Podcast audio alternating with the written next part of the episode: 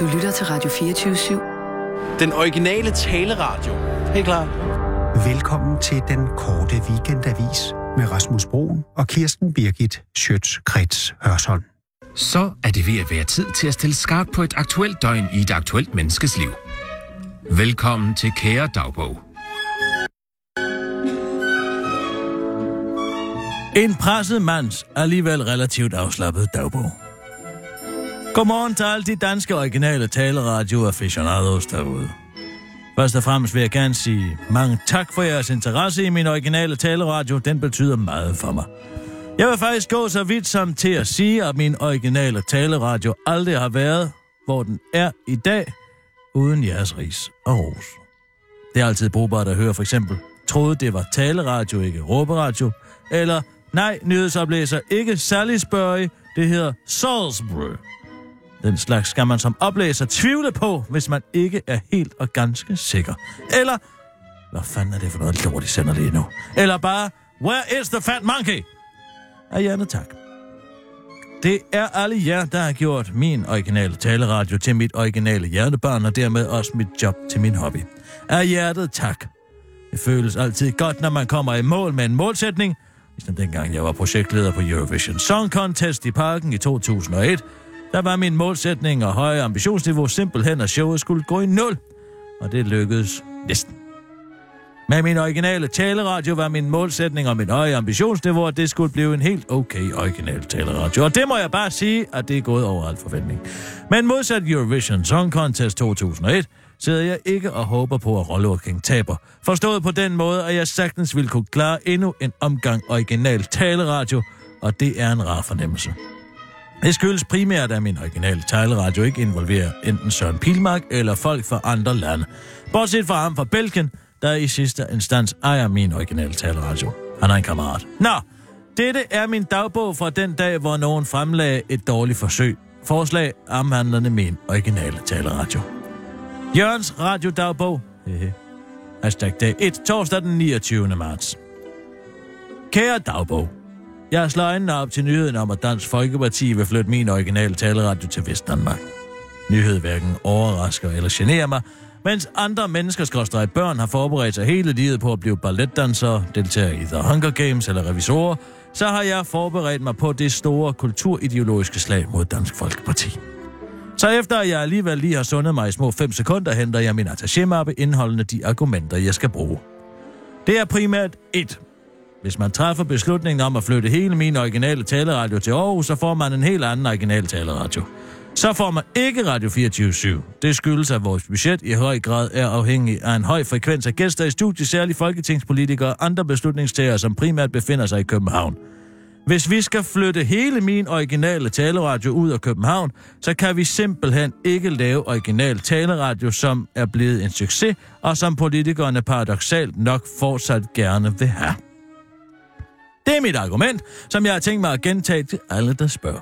Så cirka klokken 10 vælger jeg at lade være med at forholde mig til, at Dansk Folkeparti nok faktisk er helt ligeglad med indholdet af min originale taleradio. Så længe bare en eller anden semi-original taleradio ligger i provinsen, hvor alle de ægte danskere, der bliver så frygteligt forbigået hele tiden, og på ingen måde bestemmer stort set alt i det her land, befinder sig. Der er Christian Tulsendal, siger, at citat en stor del af vores fælles oplevelse af, hvad, der, hvad det er for et land, vi lever i, kommer fra medierne, og vi ved, at man rapporterer i udgangspunktet derfra, hvor man selv ser tingene, overvejer jeg at påpege, at min originale taleradio i forvejen laver masser af petitstof. For eksempel hele vores morgensendeflade, der primært handler om ting på internettet, og derfor er citat, derfra, hvor man selv ser tingene, jo sådan set bare internettet, og dermed det samme, som man befinder sig i København eller Aarhus. Men jeg lader være, fordi jeg klokken lidt senere erfarer, at Socialdemokraterne tids Mogens Jensen bakker op om forslaget. Der bliver jeg sgu lidt bange. Føj for en alliance, tænker jeg, refererer til det fundamentalt uhyggelige ved folk, der ikke har nogen smag. Mogens Jensen mener, at min originale taleradio er blevet for citat københavnerfixeret. Jeg prøver spagfærdigt at pinpointe, at min originale taleradio faktisk procentvis har flere lyttere bosat i Jylland end i hovedstadsområdet, og at langt de fleste af vores værter ikke er københavnere, men der er ingen, der lytter til mig. Og mit rolige gemyt, hvilket egentlig er meget symptomatisk for tingenes generelle tilstand, og en mulig forklaring på, hvor tilværelsen, hvorfor tilværelsen synes så håbløs. Jeg overvejer at spørge Mogens Jensen, om man nogensinde har været på for eksempel en restaurant i Jægergårdsgade kvarteret i Aarhus, og om man i så fald ikke synes, at det er meget værre end det værste sted i København. Hvis han svarede nej, så kunne jeg vise ham restaurant Sort med Ås med nykort og sige, hvad sagde jeg? Kål, grisebørse, ærteskud, mælkeskum, lykke. Øv, hvor vil jeg ikke bo der. Klokken sidst på eftermiddagen vurderer jeg, at jeg har gjort, hvad jeg kunne for at beholde min originale taleradio i København, så jeg beslutter mig for at bestille en rejse til Paris med min familie. Det bliver dejligt, når nu min påskeferie skal gå med endnu en omgang misforstået provinsliflen. Det mener jeg godt, at jeg kan forsvare, dels fordi regeringen jo har et stolt tradition for at undsige ultimative krav for Dansk Folkeparti, dels fordi det jo dårligt nok kan blive værre i det medieudspil, som kulturministerens skråstrej Halskandkun Mette Bak præsenterer i næste uge, og lidt fordi de konservative heldigvis har min originale taleradios ryg, og har det som citat mærkesag. Og behold mig og min originale taleradio i København. Halleluja. Dodged a bullet there. Men, som jeg altid har sagt, efter at jeg stoppede med at være kommunist, en konservativ er bare en ven, der ikke orker at være din fjende endnu. Så tak. Auf Wiedersehen og bon voyage. Jørgen. Jørgens radiodagbog. Hehe. Dag 1, Appendix A, torsdag den 5. april, kære dagbog. Jeg erfarer, at det faktisk sagtens kunne blive værre, mens jeg nyder en croissant og en kop kaffe olé i byernes by. Det viser sig nemlig, at kulturminister Skråstrej Halskalkun, Mette Bok, vil skære 33 procent af min originale taleradio, så for Sørensen, tænker jeg, og tænker, at det forklarer de mange opkald til mig og min mobiltelefon. Upsi, den havde jeg alligevel ikke set komme. Jeg ved ikke, hvad der irriterer mig mest, det faktum, at min originale taleradio skal skæres med 33 procent, at jeg er i Paris, mens det sker, og derfor ikke rigtig kan gøre noget ved det, modsat i sidste uge, hvor jeg fik sat en stor fed stopper for udflytningsprojektet, eller at de antennerne udemøder, som jeg har måttet deltage i med kulturminister Skorstad i Halskalkun Mette Bok, i et forgævet forsøg på at holde mig gode venner med kulturminister Skorstad i Halskalkun Mette Bok. Tid, jeg kunne have brugt på så meget andet, så som for eksempel at få endnu en ring i øret. Nå, men øh, det er selvfølgelig lidt surt at sidde hernede i Paris, mens medarbejderne på min originale taleradio må være bange og angste derhjemme.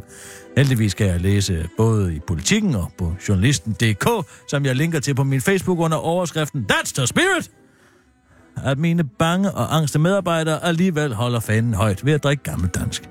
Det er godt, at de kan håndtere situationen, selvom jeg er i Paris. I politikken kan jeg dog også læse, at ham den fede fra programafdelingen mener, at citat, hvis vi lukker om halvandet år, bliver det sjove Halvandet år, der findes ingen bedre motivation end at vide, at noget stopper. Det værste ville være, hvis vi forsøgte at redde det her for enhver pris. Det er langt bedre at trykke speederen i bund og køre ud over skrænten. Det vil være en værdig død. Det er let nok for ham at sige, at han er 32 år gammel og ikke livet foran sig. Men hvad i alverden havde han forestillet sig, at der skulle blive af mig på 60 i den nye medievirkelighed? Jeg skal sætte mig ikke tilbage og lave Eurovision Song Contest. Det kan jeg godt fortælle ham. Især ikke efter, jeg har prøvet kræfter med original taleradio. Omkring frokost spiser jeg en salat med gedechef og choux, mens jeg udtaler mig til de danske medier. Denne gang bruger jeg argumentet, at hvis min originale taleradio mister en tredjedel af sin bevilling, så er det ikke muligt at levere samme mængde original taleradio som nu. Eller ikke, selvom min nye og billigere originale taleradio ifølge kulturminister Skrøster i Halskankun Mette Bok skal finansieres ved citat salg af forskellige ting, hvad ved jeg. Klokken om eftermiddagen tænker jeg lidt over, hvem der eventuelt vil være interesseret i at reklamere på min originale taleradio. Min mavefornemmelse siger mig noget med ur. Jeg kan ikke forklare, hvorfor. Måske er det, fordi der er et flot gammelt Bornholmer-ur, som jeg har døbt onkel Lowe her på hotellet i Paris. Vi skal i hvert fald ikke have mere med vejret. Inden jeg skal sove, ser jeg Deadline, hvor Asger Jul deltager, fordi det jeg jo desværre er i Paris. Jeg synes, han klarer det godt. Havde det været mig, havde jeg dog nok tilbudt den lille ondskabsfulde, nævnyttige mandsperson Peter Vestfald fra Randers Egenstater. Parentes, hvad er det? Spørgsmålstegn. Sit eget program på min originale taleradio. Det kunne være rigtig spændende at høre om udfolde, hvorfor og han bliver så frustreret og rystet over, at man i Danmark, citat, ikke kan have et nationalt medie uden for København. Især den del om, at Jyllandsposten er et Københavneravis, og den del om, at mange mennesker i provinsen ikke ved, hvad Nørreport station er. En station, som min originale taleradio jo taler alt for meget om. Inden jeg skal sove, fantaserer jeg om, at min originale taleradio bliver købt af JP Politikken. Det ville være en fin krølle på historien, fordi de jo netop ikke mente, at man kunne lave original taleradio på min originale taleradios præmisser.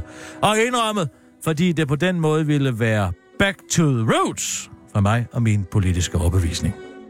Godnat og eller au revoir, Jørgen.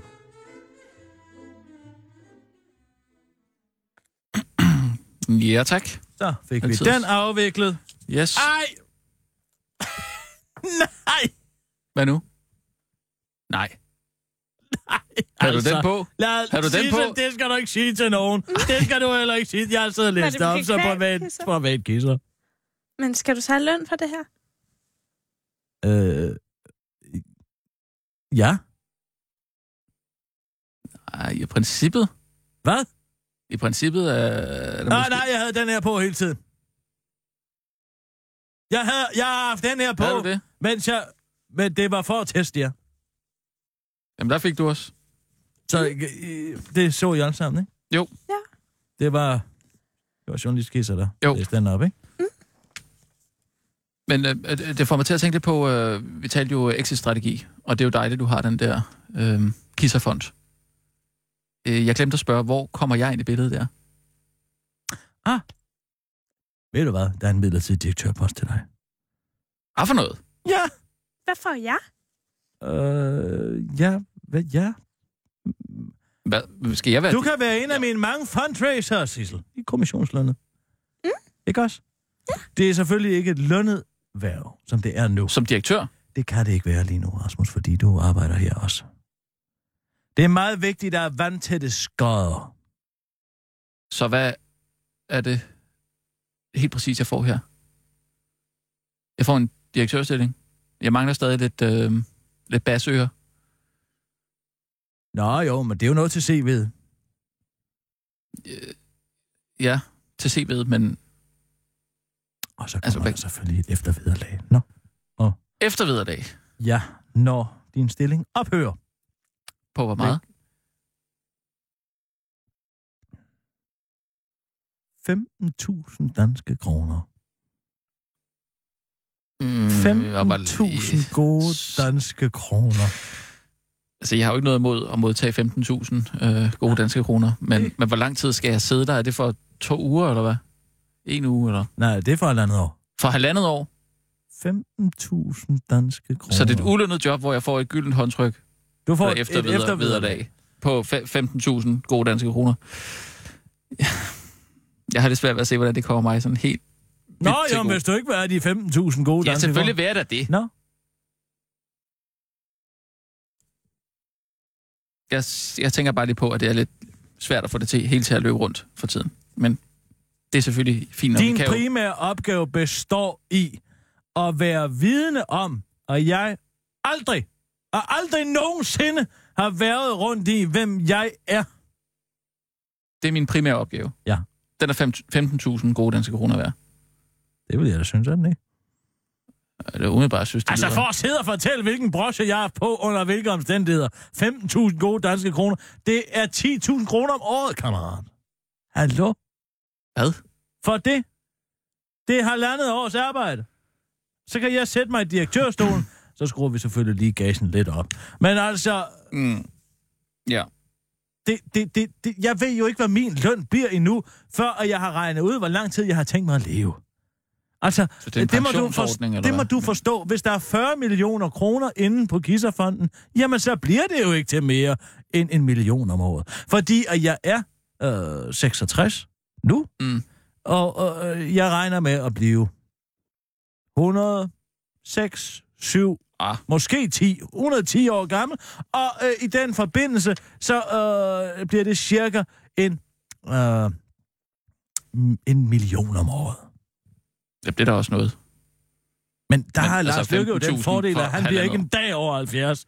Altså, det ved alle jo. Ja. Alle kan jo se på hans forfaldende ansigt og rådne tænder, at det er et spørgsmål om tid, før han kraperer. Og derfor så tror jeg, han har tænkt sig bare at Cash in. hele lortet ind ja. På bankkontoen ja. indtil videre. Det er dejligt, der er nogen, der har nogle planer for fremtiden. Ej, det, jeg altså- tænker bare, at jeg må lege øh, stuen skal- ud også. Du skal altså se den her, jeg fik.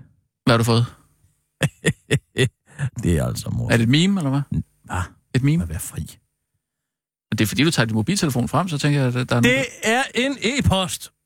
Det er, det er den sidste e-post, øh, som Mette Bock sender fra sin tid i Danmarks Radio. Prøv lige at høre den her. Den er god. Det er altså i 2009, ikke? Der har hun været i Danmarks ja. Radio i to år. Ja. Og, og Sender hun fået en øh, gylden- mail? Så sender hun en mail for at sige tak for den gang, ikke? Ja. Hør lige det her. Hvor er det godt, at Danmark har DR. Og DR har jer. Udopstegn. Tak for godt samarbejde. Nu kommer det gode. Jeg vil blive en engageret ambassadør for DR i årene, der kommer. Pas godt på hinanden og pas på Danmarks vigtigste kulturinstitution. Med venlig hilsen Mette Bok, og så er der sådan en, der står, det jeg skal samle, udfordre og oplyse. Husk det. Er det Ja. sjovt? Jo, det er meget morsomt. Men det, jeg ikke forstår, det er jo... Hun er jo i gang med at skære folk væk. Ja, det er også gået Det er op for jo mig. mennesker, Ja. som... Det er jo menneskesjæle, Ja, det er jo det, jeg prøver at sige. som, en, som også er, er inkompetente, ligesom hun var, da hun var der. Hvad mener du nu? Hun er i gang med at... Hun er jo i gang med at skære et helt lag af, af Danmarks allermest inkompetente menneskesjæle ud, ud, ud, af, ud af Danmarks Radio. Menneskesjæle, som præcis ligesom hende også var der. Fordi det var det eneste sted, hun kunne få foden indenfor, fordi hun havde været så eklatant inkompetent, da hun var på Jyllandsposten, at der simpelthen ikke var nogen med to hjerneceller, der ville røre hende med en ildtang. Og hvor er hun i dag nogen Hun har kulturminister? været på Jyllandsposten. Nej, Jyske Vestkysten. Nå, okay. Sagde jeg Jyllandspost? Ja, det synes jeg, du gør. Det er, fordi jeg har en anden broche på. Ej, Det, det, ved, pri- det ved privatkisser ved slet ikke, hvad forskellen på Jyllandspost og, og Jyske Vestkysten er. Nå. Tager jeg lige den her. Okay, Sådan. ja, ja. Nej, ja. hun var jo i... Øh... Mette Bock har måske været indehaveren og ophavskvinden bag den vanvittigste idé, Ja, der nogensinde ja. har været... Der nogensinde er opstået i nogen hjerne i Mm. Danmark. det er så godt. Øh, Hun får i 2006, mens hun arbejder på Jyske Vestkysten. mm. Der er hun chef. Altså ikke for det hele, men for en del af det. Den idé, i 2000, altså, du ved, 2006, ja. 2006. Jeg kan godt huske året. Nej, jeg kan ikke huske, hvad der skete. Mm, Jeg, jeg ved, det har været der. 2006 var ikke et særligt begivenhedsrigt år. Var det ikke det? Nej, men der skete dog det på Jylland. Ja, jo. Ja, der var den igen. Der skete dog det på Jyske Vestkysten, at Mette Bock får den idé, at der skal satses på telefonbøger. Ja, ja, det hørte jeg. Har du hørt det? Ja, det har fløjet lidt på Facebook. Er det rigtigt? Ja. Jamen, det, er, det er da sjovt, at du fortæller det alligevel. Nå. Nej, Nej, nej, lad da være. Nej, lad da være. Det er da sjovt. Nej, Fortæl det dog. nej, så gider jeg da ikke. Ej, lad. Undskyld, hvad sagde jeg? Så sidder jeg her Hvad sagde ja. og jeg? har udgivet... Øh, øh, fortalt dig hemmeligheder om Christian Thulsen Dahl Ja, og Jørgen nej, selvfølgelig Og skal så du da- fortæller nej, jeg en fortæl. historie om, at Mette Bock har forsøgt at, at tjene penge på telefonbøger, og så bliver jeg skudt ned, som Nå, om, undskyld. Ja. at jeg er en, en, ja, en eller anden gamen Lars Måber. Sagde du telefonbøger? Jeg gider slet ikke at fortælle det. Det var slet ikke det, jeg havde set så. Jeg havde bare set Mette Bock. Noget med Mette Bock havde jeg set på Facebook. Altså, fortæl det nu. Jeg ved slet ikke, hvad det er. Hvad, hvad, hvad, hvad fandt du på, siger du? Spar mig. Spar mig det dårlige skuespil. Øv! Jeg ved ikke engang, hvad en telefon på er. Sissel, det er John, det er du rigtigt. spørger. Øh, Ja, det skal jeg ikke. Nej, der var jo en gang... Hvor gammel er det, du er, Sissel? Jeg er lige blevet 24. I Jeg dag? i 94. 94. Gud, fader bevares. Mm. Nå, men så var du 12 år.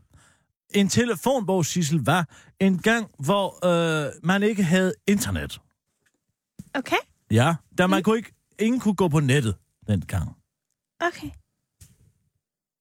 Ja, der var ikke noget... Altså, prøv at høre. Dengang, der, der var ikke nogen internetdatabase, hvor man kunne søge i forskellige ting.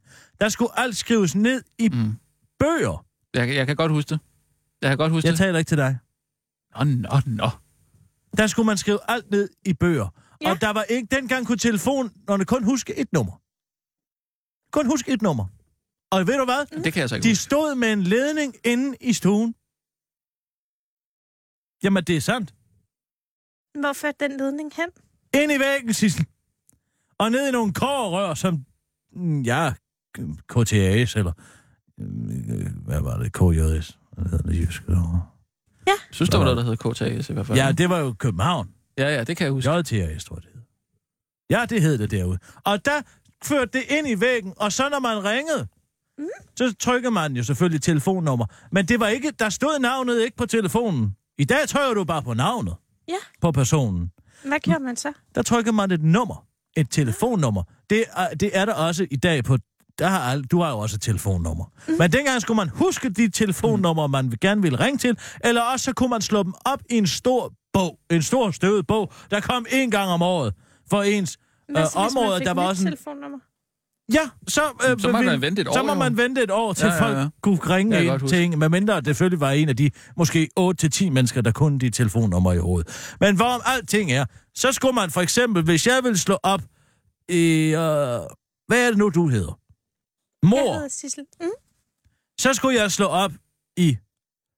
Øh, nej, så, så hvis du var et barn, så skulle jeg jo finde ud af, hvad din mor hed. Mm. Men så var det så Mor, familie... mor. Nej, ja, nej, nej, ikke sådan. Så vil jeg finde ud joke. Så, så skulle jeg Det var- først finde ud af, okay. okay. hvor du boede henne. Og så slå op alfabetisk på, hvad dit navn var. Dit efternavn. Og så kunne jeg så finde ud af, hvis jeg nu vidste, at din mor var syrsk eller øh, gørtler. Eller et eller andet, så kunne jeg så finde ud af, så ville der stå gørtler, det er det, eller gørtler inden, øh, eller øh, sy- syrsken, eller øh, ja, hvad, hvad, hvad, hvad, hvad, hvad, hvad, øh, ismejeriinde, haverinde, øh, altså alle de her forskellige ting.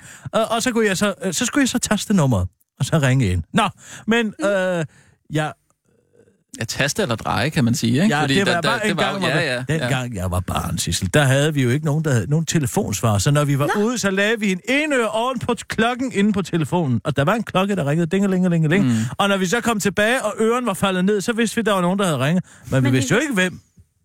Hvad gør man? Ringer man Så ringer man til alle dem, man kender, ja. Gør man ikke? Eller hvad? Gør man ikke det? Nej, altså, hvis man nu havde en idé om, at nogen specifikke ville ringe, Ja. Så ville man jo ringe tilbage til vedkommende. Jo, men hvis man ikke sådan, vidste så- det, så måtte man jo ringe til alle Ja, dem, men man man kendte. lavede jo Man- man kun kunne et heller- øren, hvis man var, havde en forventning om, at man ville misse et opkald fra Men så mange numre kunne man vel heller ikke, så man kunne Men bare... dengang hed det ikke at misse et opkald. Det sagde vi slet ikke. Nå. Der hed det at forbigå et opkald. Ah. Åh, oh, ja, forbigå et opkald. Ja. Men gik man sådan, var det noget, man, man tænkte over? Kunne man så, fordi jeg, jeg har det sådan, hvis der er nogen, hvis der er hemmelige nummer, der ringer til mig for eksempel, mm. så er jeg ved at gå ud af Men min gode dengang skab. var alle jo hemmelige nummer. Gud, ja, det skulle der. Jamen, det er jo, Der var jo ikke nogen, der er var ikke nogen nummerviser. Kom kan jo først det. i Jeg kan godt huske det. midt-90'erne. Jeg kan godt huske det. Nå, men, hvor man tænker, i år 2006, der får vores nuværende, nuværende kulturminister ansat på Jyske Vestkysten den idé, at der skal satses stort på telefon.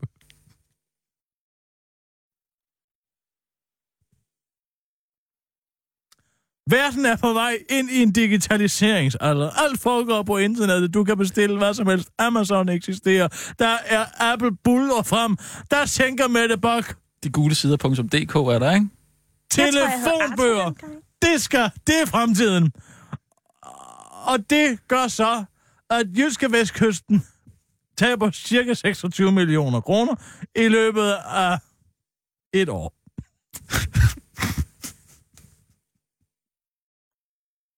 Men jeg forstår slet ikke, hvad man skulle bruge dem til. Nej.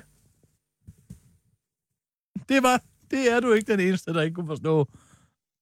Men Mette Bock har vel på en eller anden måde haft en plan med det, ikke? Altså, der er vel et eller andet, der er gået fuldstændig galt. Altså, de har fået tryk for mange eller et eller andet, ikke? De har fået tryk for 26 millioner for mange øh, telefonbøger eller et eller andet. Ja, fandme mange telefonbøger. Jo, men altså, Altså, jeg, mener, jeg der må have bryster været mig en... jo af at kunne motivanalysere hvem som helst. Følge enhver tanke række fra Ja, den mest skizofrene til. til den mest psykopatiske. Altså, jeg kan vandre ind i Peter Massens sind og, og, og, og, og navigere i den labyrint, er der er hans Og det er hjerneskals imponerende. kringelskroge, Ja. og sige, ja, men det giver jo god mening, når han siger, at hvis man har et stort problem, så skal man dele det op i mindre. Og, og, og, og, men jeg kommer til kort for den her. Det kan jeg se. Den kan jeg ikke. Med mindre Jamen, kan Men- der være andet... Altså, kan det være en vennetjeneste, tænker jeg? for hvem? For For- de børn, der cykler rundt med telefonbøger. Øh, Er det dem, hun er i ja, lommen nej, på? altså, de firmaer, håber der jeg ikke. ansætter de børn, der... Øh, Det er nærmeste, jeg kan komme det. Det er nærmeste, jeg kan komme det. Det er, at hun simpelthen har været betalt af eller i lommen på Jyske Vestkystens konkurrenter? Ja. Nå, men altså... Ja. Ja. Jamen, hvad ellers? ja. det ved jeg sgu ikke. Men altså... Jamen, hvad ellers for en kvinde i Ej, 2006 så, så, så tror jeg mere på til den at der satse avisfodene hele der. butikken på telefonbøger? Og tabe sek... Altså, lad mig læse op her. Det her det er en artikel fra Berlingske Business tirsdag den 11. december 2007, hvor Mette Bock netop er blevet ansat i DR. DR's nye programdirektør Mette Bock får positive ord med på vejen for ledelseseksperterne, mens starter sætningen med, undrer man sig over valget på Jyske Vestkysten. Her var Mette Bok en omstridt chef, der efter mislykkes telefonbogsprojekt efterlod virksomheden i økonomiske problemer. Hun efterlod syddanske medier i dyb økonomisk krise, og det undrer mig, at der ikke er nogen, der kigger på, hvad der skete hernede, siger tillidsmand på syddanske medier, Sten Lillemos. Det mislykkede forsøg på at udgive telefonbøger kostede syddanske medier i omegnen af 26 millioner kroner. Mm. Mette Bock har desuden stået bag distributionsselskabet Dansk Avisomdeling, som syddanske medier ejer i samarbejde med JP Politikens Hus. Et selskab, der giver dundrende underskud. Tidligere TV2-direktør Peter Parbo overtog midlertidigt jobbet som direktør for Syddanske Medier efter Mette Bock og iværksatte en omfattende spareplan for at forbedre de økonomiske resultater. I de fem år, citat, Mette Bock var på Jyske Vestkysten, genererede hun ikke en eneste krone i overskud. Altså, åh, hun har jo haft muligheden Har den for... gået 0, eller? Og, og, og, og, ja, hun har jo tabt 26 millioner, ikke? Nå ja, så. Ja, Men så er det altså- ikke, ja. Jeg spørger, når hun siger salg via ved, via ved salg af forskellige ting, hvad ved jeg? Hvad ved jeg? Er det telefonbøger? Ja, det, nej, ja, det, det ved jeg ikke. Hvor, hvor får du det ind hen? Hun er en dygtig leder, hvis alt går efter hendes hoved. Hun er ikke god til at lytte, siger Steffen Lillemose. Mm. Men nu kommer det vanvittigste. En journalist på Jyske Vestkysten skulle angiveligt i forbindelse med en faglig konflikt have udtalt, prøv lige at høre det her citat. Mm. Jeg havde tænkt mig at bede dig om at blive fyret, men jeg har ændret holdning. Jeg bliver på avisen til du er væk. Det du gør viser så meget tegn på sindssyge, og jeg glæder mig til den dag, du er væk. Efterfølgende blev journalisten bortvist, og en voldgift sag er nu faldet ud til Mette Boks fordel. Hold da kæft. Hvad blev der journalisten? Ja, man ved jo ikke, hvem det er. Nå, okay. Ja, det, er- det er sjovt. Jeg, jeg så ind i debatten øh, Ej, i går. Jeg synes må, altså, må jeg lige det var have lov lidt... til at sige noget her? Ja, ja. Hvad Det du? kunne da være sjovt at ringe til Mette Bok og spørge om det Radio 24 skal sælge øh, telefonbøger. Altså hvad? Du vil sige, at øh, spørge, om vi skal sælge telefonbøger? Ja, om det er det, hun mener. Sælge forskellige ting, hvad ved jeg? Ah, altså, nu ved jeg godt, jeg Jeg tror ikke, vi skal jeg bruge hende. jeg vildt. tror ikke, vi skal bruge hende i en brainstorm. altså, Jeg, altså, jeg provokerer, ikke? jo. Jeg provokerer helt vildt. Jo, jo, det gør du. Det skal jeg love for. Men det er jo altså for fanden, det er jo... Det er jo brandopbyggende for fanden, ikke? Og ringe. Jo, jo. Nå, Ja, ja jamen, vi kender jo godt dig. Ja, ja, altså, men jeg siger ikke bare... at opbygge jeg- dit brand over for os, jo. Jeg provokerer helt vildt. Ja, ja, det gør du da. Det gør jeg. Jeg provokerer fandme nu. Bestemt, men du behøver ikke... Altså, når du, jamen, du kan selvfølgelig godt provokere hende, men øh, jeg ved ikke, kommer noget ud af det? Skal vi et, have et interview eller et eller andet? For jeg tænker også på, Nej, at det var, for jeg, altså, jeg er jo... Øh, jeg tænker mere på, at, at hun vil jo gerne have, at øh, private øh, udbydere kan, kan øh, købe ind i den her øh, public service pulje. Øh, men så skal de private udbydere så have lov til at udkomme på en app. Øh, på DR's, på DR's app, tror jeg. Sådan, så forstår jeg det. Altså, sagde hun i debatten i går. ja, altså, så ja, man, så, ja, ja, for, forstår så, du det? Ja, det er så, ikke? Jo, men er- det, er det vortids øh, telefonbog, skulle jeg til at sige? Er det hendes... Øh, Ja, det er så. ja, ja, ja, altså... den kan jeg ikke For forstå. jeg mener, hvis du, kan, hvis du som privat øh, publicist byder ind i den her øh, public service pulje og får et, et x antal kroner til at udkomme med et eller andet, hvad var det? Hvad?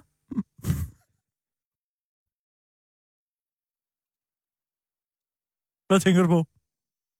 Jeg tænker på, at det lød som om, du slog en ordentlig skid. Nej. Fint nok. Altså, men så får du mulighed for at udkomme med et eller andet, du har fundet på, et eller andet YouTube-show, og, og så skal det så vises på DR's app, eller hvad? Hvad? Jamen, jeg forstår det ikke. Forstår du det? Det skal vises på DR's app. Hvorfor De skal kan- have mulighed for at app sig ind. Jo, men altså, DR plejer jo at være ret god til at, at opdage nye talenter. Altså, hvis der sidder en eller anden i, i Vojens og laver noget genialt til, til YouTube, så plejer de jo bare at få dem over på kanalen til at lave deres eget program. Ja, på appen. Nej, ja, det bliver der så i fremtiden. Ja, Men ikke DR, men det er DR, der skal sende det. det er en app for fanden. Ja, det har jeg forstået, men hver Nå. idiot kan jo lave en app. Det skal du ikke sige. Ikke Mette Bock. Det tror jeg ikke på. Ja, jeg, jeg tænkte bare på, om du vidste, hvor, hvad meningen prøv at med det hele her. var. Jeg har Kisserfonden, og det er fint nok til mig. Ja. Ja. Og så når den nye medievirkelighed rigtig for alvor sætter vores klør i sig, og vi skal ned i Mortens vinkælder, så har jeg til en... Hvad er det, I skal dernede? Hvad for noget? Åh, Oh. Uh, han havde, hvad, han skulle, vi skulle smage et eller andet. Det er fordi Morten har købt en Margot 52, mit fødselsår. Nej, hvor sjovt. Ja, det, det snakker vi om, vi skulle ned og... Må jeg ikke komme med? Mm, nej. Hvorfor ikke? Jeg har altså en leder, jeg lige skal øh, Nå. læse op. Rasmus har en leder. Ellers Ja. gider jeg altså ikke at være ordblindeambassadør, tror jeg. Så få en anden fundraiser. hvem, altså, hvem er der ellers ordblinde? Kisser op i, jeg kan, kan, kan godt lide noget. øh, Tom Cruise. Jeg tror, de har rimelig godt færdigt ham derinde på. Ja, det er rigtigt nok. Ja, ja. Øh, det ved jeg ikke, men altså, din Reimer. er hun ordblind? Det kunne da godt virke sådan. Jeg kender ikke Ellen Reimers øh, netværk særlig godt, men måske jeg vil satse på lidt yngre, lidt yngre ordblind. Jeg ved ikke, hvem der er. Thomas Budensjø? Er han ordblind? Det kunne godt være. Jamen, du er nødt til at... Altså, er er det fordi, han er sort, du siger det? Det er det ikke, vel? Nej. Hvad? Nej.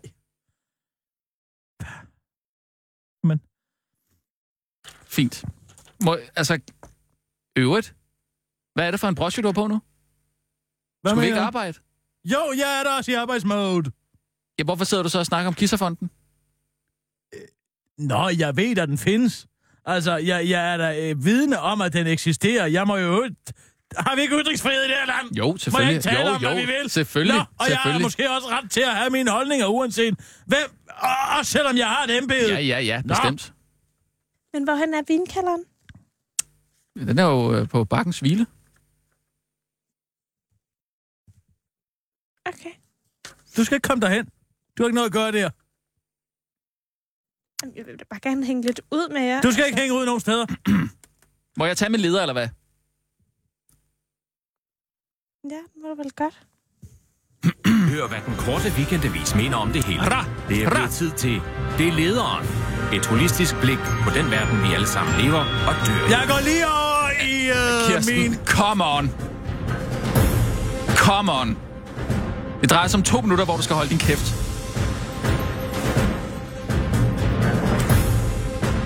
Du må lige klippe det der, Sissel.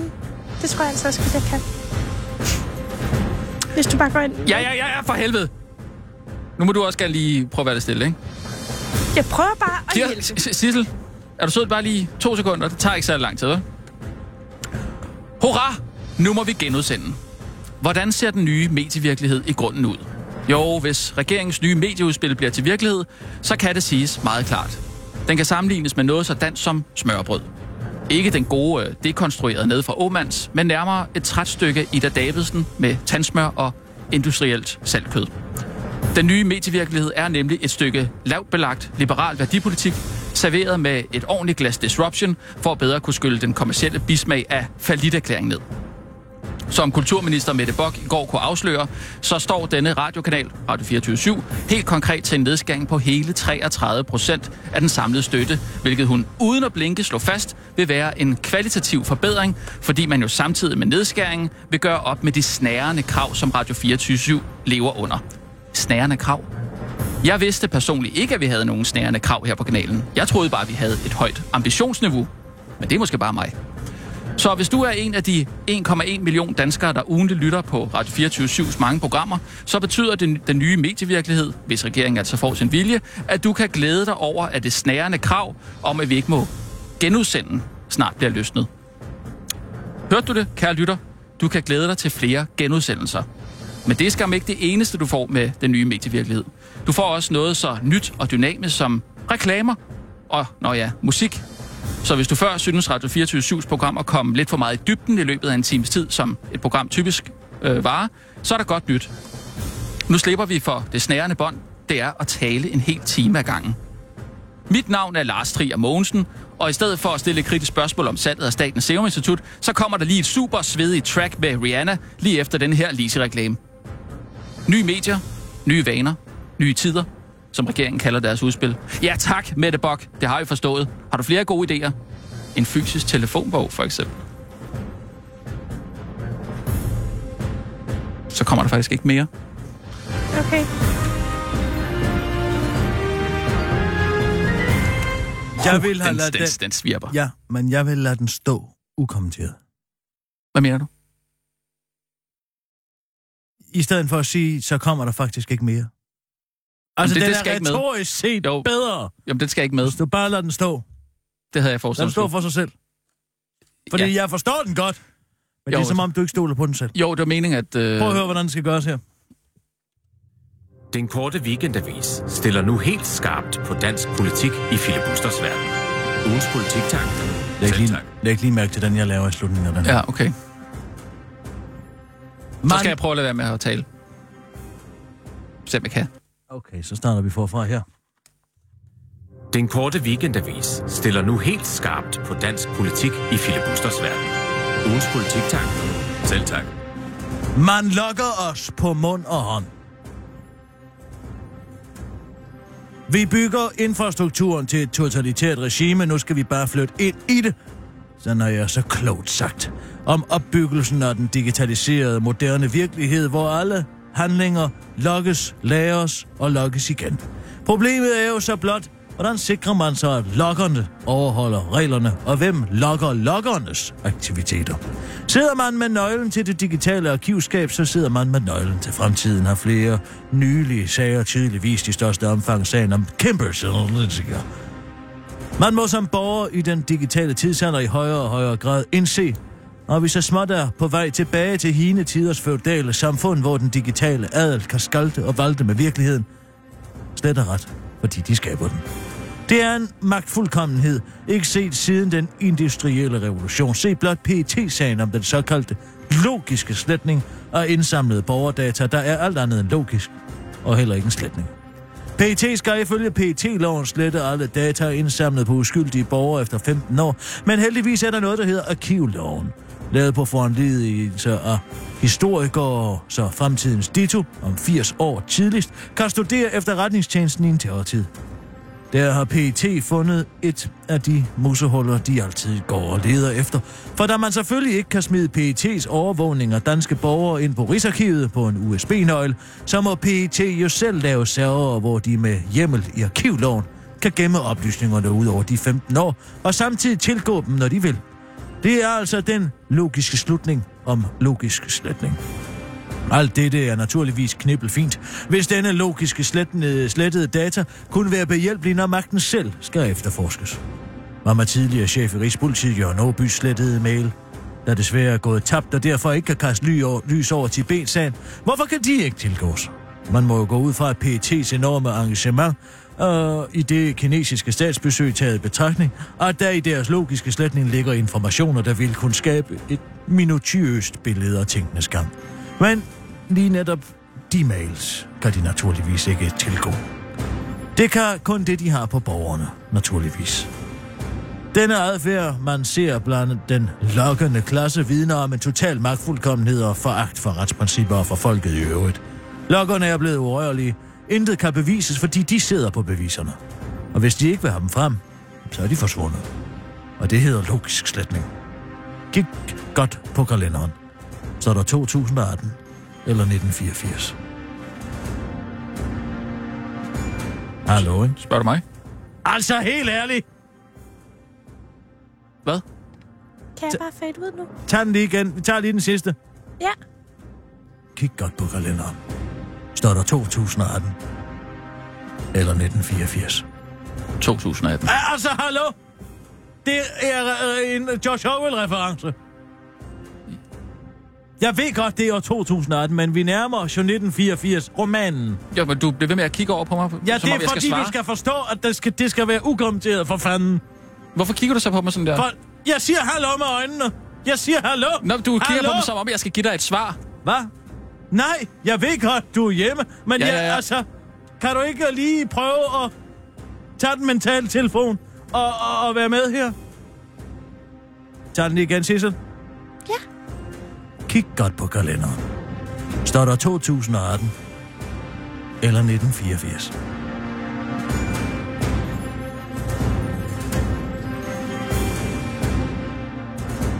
Og fade ud. Ja, sådan. Skide hammerne godt. Skide hammerne godt alle sammen. Det er skide hammerne godt lavet. Tak, tak skal du have. Nej, ved du hvad, vi kører sgu bare i bunden nu. Der er en global kniv her også, og så lige en uge i Sådan, ugen. det er godt. Altid også. Ja, vi jager den i bunden, Sissel.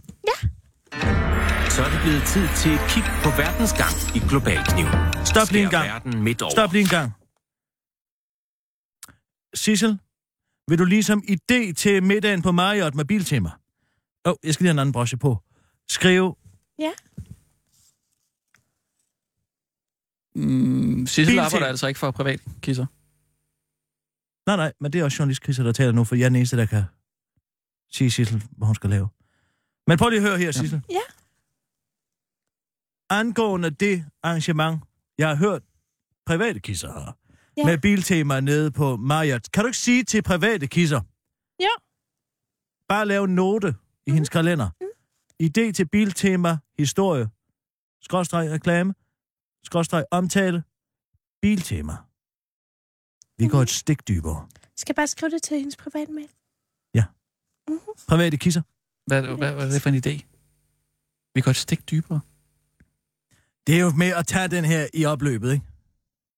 med at tage hvad i opløbet.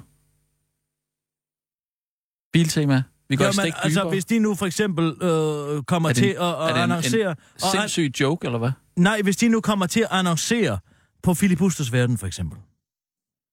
Så kunne Nu det jo... er du, øh, er du halvandet år frem nu, eller hvad? Jeg skal bare lige med den der øh, tidsmaskine der. Ja, det er... Jeg, jeg, jeg, jeg, jeg, jeg tager alle situationer i betragtning. Okay. Men det er jo også nogle konsulentydelser, de køber af Kisserfonden, ikke? Mm. Har jeg hørt. Privat Kisser taler om. Det var, det var bare en det, det var bare en Mm. passant. Så Biltema DK skal reklamere for på øh, i Filibusters. Ja, man kunne også lave en slet og ret, simpelthen radioreklame. Hey Johnny, står nu derovre med din lille skruetrækker igen? At du godt hørt for dig. Og så siger Johnny, ja, jeg har en lille skruetrækker, og hvad så? Og så siger øh, den anden, det er også der, det er jo øh, håndværker meget. Siger, men du kan få en halv meter lang en i biltema. Håndværkerhumor. Det elsker folk. Jeg ved ikke, om man skal lave på den måde reklamer over øh, lange skruetrækkere. Det er jo det, der har været en frygtelig slag for dem, bare fordi de har kommet til at sælge en halv meter lang skruetrækker til Peter Madsen. Så bliver de nævnt til højre og venstre. Det er stærkt biltema. Biltema! Jamen, ja, ja. jeg stiger altså lige ud af den der tidsmaskine der. Det går simpelthen for hurtigt en, for en mig. note, Sissel, og så kører vi direkte på Global Kniven. Så er det blevet Og videre i ugen i. På verdens gang i Global Kniv. Skær verden midt over. I samarbejde med Global. The Empire Strikes Back and Back. De to største supermagter, USA og Kina, er på randen af krig, en handelskrig, that is. Trump og Xi Jinping står på hver deres kontinent og stiger ondt på hinanden, mens de bare venter på, at den anden blinker og bukker under. Med ryggen til hinanden i en duel træder de dag for dag et skridt længere væk fra hinanden, mens verden venter spændt på, hvem der er hurtigst på aftrækkeren eller trækker sig som i et spil kylling. Dramaet startede i marts, da Trump indførte 12 på stål og aluminium fra Kina. Det så Kina forhøjet med at indføre 12 på over 120 amerikanske produkter, men Trump tror, han kender Xi Jinpings pokerface og forhøjet i tirsdags med en liste på 1300 produkter, der vil blive pålagt en straftol på 25 procent, svarende til 50 milliarder dollars. Men Xi Jinping tror, at Trump bluffer, så han forhøjet i onsdags ved at varsle 12 på over 100 produkter fra USA for et tilsvarende beløb. Hvis de fortsætter med at spille med musklerne og gamble med 12 så bliver handelskrigen en realitet, men ifølge Trump har de allerede tabt krigen. We are not in a trade war with China. That war was lost many years ago by the foolish or incompetent people who represent the US. Now we have a trade deficit of 500 billion a year with intellectual property theft and other free and other billion. We cannot let this continue, tweetede han i onsdags, efter han skrev, When you are already 500 billion down, you can't lose. Og lyder som en mand, der ikke har noget at tabe. Og som derfor satser alle jetongerne, inden han begår kamikaze. Kinas ambassadør i USA, Kui Chiang-kai, var lidt mere varsom, da han udtalte sig efter et møde med den fungerende udenrigsminister. Forhandlingerne vil stadig være det, vi foretrækker, men vi kræver det kræver to til tango. Vi vil holde øje med, hvad USA vil gøre, sagde Kai ifølge Berlinske. En tango var netop, hvad præsident Nixon og alle mennesker formåede at danse med formand Mao, da han uventet øh, besøgte Kina i 1972. På det tidspunkt var de inde i det fjender, men Nixon formåede åbenbart at charmere Mao, så forholdet blev normaliseret. Nixon in China er udover en opera nu blevet en talemåde for, når en politiker foretager sig noget uventet og ukarakteristisk. Hvem ved? Måske Trump kan få en talemåde opkaldt efter sig. Trump in Sweden. Hvis han gør Nixon kunsten efter at få charmeret Xi Jinping og Kim Jong-un til mig. Se, det vil være uventet. Ellers så kan han hoppe i havnen, som Mao gjorde, da han ville vise sit folk, at han var en stærk leder. Trump kunne også tage ved lære Lars Lykkes forhandlingstaktikker og spille ping-pong med Xi Jinping og en ølbong. Hvor den bedste mand vinder.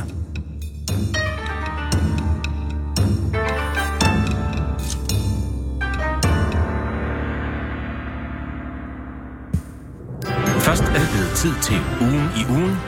Ugen, der gik i langsom gengivelse. Det handler overhovedet ikke om ytringsfrihed, men om, at det skal være forbudt at fortælle om sine seksuelle præferencer, hvis de seksuelle præferencer omhandler børn.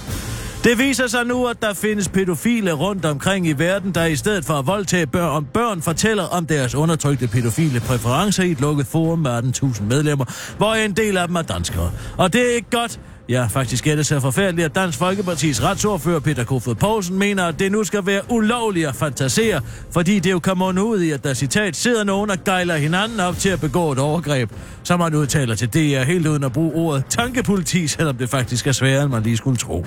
Hos Dansk Folkepoliti er man som bekendt heller ikke bange for lige at smide et lille bud på en passende straf ind i et lovforslag, så Peter Kofod forestår ved samme lejlighed, at straffen for at fantasere om børn kunne være noget tvungen behandling medicinsk eventuelt.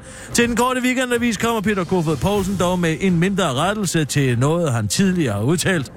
Jeg har tidligere udtrykt begejstring for at dyrke sex med mellemrummet mellem to enkeltmands senge, der er skubbet sådan helt tæt sammen.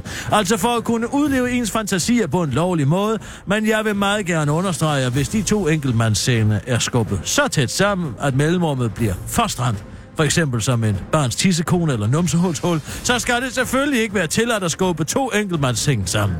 Det vil nemlig være sygt, udtaler han og roder sig derefter ud i en længere forklaring om størrelsen af penis kontra mellemrummet mellem to enkeltmandssenge. Jeg siger ikke, at vi i Dansk Folkeparti er imod, at mænd med små peniser skubber to enkeltmandssenge helt tæt sammen for at kunne opnå maksimal seksuel ydelse og dyrker sex med mellemrummet. Øh, jeg siger bare, at så bliver man som minimum nødt til at kunne bevise, at man ikke fantaserer om at være sammen med et barn, men derimod en voksen kvinde. Det kunne være Johannes Schmidt. Men det kunne også være sagtens være en anden socialistkvinde, som man forestiller sig er rigtig godt stram dernede. Uddyber Peter Kofod Poulsen og slår fast, at han skal heller ikke have noget imod, at man fantaserer om at være sammen med en mand, når man dyrker sex med mellemrummet mellem to enkeltmandshænge, selvom det nok ikke er noget, han selv kunne finde på. Lige på det punkt er jeg nok lidt gammeldags, udtaler Peter Kofod med et lidt fjoget smil, inden han også lige slår fast, at det skam ikke er for at begrænse ytringsfriheden, og Dansk Folkeparti foreslår at begrænse, begrænse ytringsfriheden. Det handler overhovedet ikke om ytringsfrihed, men om, at vi skal passe rigtig godt på vores børn, og unge ikke bliver udsat for grimme overgreb, udtaler Peter Kofod Poulsen til DR, tilføjet til den korte, radio, korte weekendavis. Og i modsætning til de pædofile, der bare sidder og fantaserer om at dyrke sex med børn, så nøjes vi politikere ikke med at fantasere om de overgreb, vi, går, vi begår på vores medborgere. Det var ugen i ugen med Kirsten Birgit Schøtz Krets. Hør Salma, der er kommet et lille bitte telegram ind. Mega markant P3-chef stopper, men bare roligt, det sker i al fred og fordragelighed. Nu afslører satire og udviklingschef på P3 Adam Duvo Halls, han efter to rigtig gode år på Danmarks Radios P3 har valgt at stoppe. Ikke fordi regeringen netop har meldt ud, at man ønsker at beskære Danmarks Radio, hvor en stor en af de store lunser formentlig bliver på 3. Nej, mere fordi at han nu har været ansat på P3 i hele to år, og derfor føler han træng til at gå videre. Jeg har givet den simpelthen alt, hvad jeg ejer og har i to år nu, og jeg synes, at vi har opnået en masse store ting sammen, udtaler Adam Dubo Halls til den korte weekendavis, og peger samtidig på, at det har været en hektisk tid, hvor han blandt andet har skulle stå på mål for programmet øh, programmet øh, øh, LOLDK, der blev kritiseret af nogle Facebook-brugere for at give frit lejde til racistiske vidigheder i et enkelt program. Det var både sjovt og lærerigt, men også tankevækkende tilføjer han og forklarer til den korte weekend, der viser, at det alt sammen er noget, der har gjort ham stærkere som chef og givet ham nogle kompetencer, som han vil tage med sig videre i sit arbejdsforløb. Der er ingen tvivl om, at jeg virkelig brænder for at udvikle nyskabende satire. Det tror jeg også, at man har kunne mærke på de mange programmer, der er kommet ud af mine to år som chef. P3 har jo været i den legeplads, hvor jeg selv har udviklet mig som satiriker og vært, så det er dejligt at have muligheden for at give lidt igen, udtaler Adam Dubo Halls til den korte weekendavis og forklare over for Ekstrabladet, at han nu bare mangler at give øh, øh, en farveløl. Nå. Og, øh, det er forbigået, og der er foregået meget fredeligt. Det er foregået meget fredeligt alt sammen. Det var et godt tidspunkt nu, også for kanalen. Det har været to gode og hårde år, hvor vi også har oplevet at være under belejring. Det har været en sjov tid at være krigsminister i griner han til Ekstrabladet og afslører, han ikke ved, hvad der nu skal ske, men at han holder en masse spændende møder med folk, og man kan bare ringe, hvis man har en fed idé, så drikker vi en kop kaffe, afslutter han til det Ekstrabladet. Det er bare øh, ugen i ugen øh, med Kirsten Birgit Sjøtskrets Hørsholm. Holm. Det kom jeg simpelthen til at sige Hørsholdt. Men så vil jeg godt henlede opmærksomheden på dette studie. Vær så god. Så Hvad? kan du tage den. Hvad? Og så kan du se, Lad, lad, prøv lige, lad, Kom lad, herover. Nej, godt lade være med det der? hvad hedder det her studie? Det ved jeg da ikke. The Impact of Incest. Og som du kan se på figur 3, 2, så er der masser af drengebørn, som har haft stor fornøjelse til at gå i seng med deres fædre. Undskyld, må jeg lige... Lavet i 1981 af Joan A. Nielsen. En af verdens Joan A. en Nielsen, psykolog, som har fandtes i virkeligheden, og som har udgivet øh, denne her bog sammen med en anden person, som også har eksisteret i virkeligheden, og har, gået på et eller andet universitet. Og det er i 1981 Children and Sex. Ha! Det handler Så om incest, at det skulle være Ved okay, du eller hvad? Hun har taget 100 mennesker, og så har hun lavet en undersøgelse om, øh, øh, øh, hvor glade de har været for at blive... Øh, øh, øh, for at have seksuelt forhold til deres familiemedlemmer. Så kom ikke her Altså og sig, 100 at det, det ikke kan være lykkeligt, og man kan have et lykkeligt forhold sammen med øh, en, sin far eller mor. altså, hvor- 100 mennesker er jo ikke særlig mange, vil jeg lige indskyde. Hvad, hvad er det for nogle 100 mennesker? Hvordan har hun var jo en fundet? anden tid dengang. Ja. Dengang var 100 så mennesker mennesker jo, var der Jamen, der var der øh, kun 3 milliarder mennesker i verden i 1981. Åh, men derfor nu er der 100 dobbelt mennesker. så mange, så det svarer jo faktisk Hvordan har hun 200 fundet de mennesker. 100 mennesker, Hun spørger har jeg så. annonceret efter min avis. Hun har annonceret dem efter, efter min avis. Ja. Så, og hvad så? Så er der nogen, der har henvendt sig. Nogle, øh, Så er dem, der synes, det har været interessant at snakke om deres forhold til deres far og mor, jo henvendt sig. ja, dem, som ikke har synes, det er interessant, de har så ikke henvendt sig, eller hvad? Hvad? Så er dem, der ikke har synes, Det kan du da ikke vide. Hvor fanden ved du det fra? Jamen, det er vel kun dem, der har lyst til at henvende sig, der henvender sig. Og til- vice versa. Det er et videnskabeligt studie, og nu kom jeg i tanke om, hvad hun hed. En af de mange psykologer, som har sagt, at det er helt normalt og helt uproblematisk for mange mænd at have et forhold til deres fædre eller mødre. For piger kan ikke lide det. Det siger studiet også. Man må Okay. ikke gøre det, man må endelig ikke gøre det med piger. Hvor, hvor mange af de der 100 der er i familie sammen, for eksempel? Hvad? Ja, hvor mange af de der 100 øh, er i familie? Ja, det ved jeg ikke. Nå, men jeg mener En bare, hvis du har fundet en familie på, på, på fem børn, der alle sammen er blevet misbrugt, hvor der har været en eller anden form for øh, konsensus om, at det er helt normalt at have et forhold til, til, til, til, til sin far, for eksempel. Eller mor, for den sags skyld. Men altså, altså så, så er det jo ret mange af, ud af 100, for eksempel, ikke? Og hvad, hvad hed hun, siger du? Du skal ikke komme her med alle dine spørgsmål. det er Jamen, et er det for en- videnskabeligt studie, der er- som er meget Hvorfor henviser valid. du til en videnskabelig... Øh, Det er fra 81, det var Fra en tid 81? dengang. Det var en anden tid 81, dengang, jeg det var sgu da ikke en anden tid. Man kan sagtens være lykkelig, selvom man har haft et seksuelt forhold til sin far.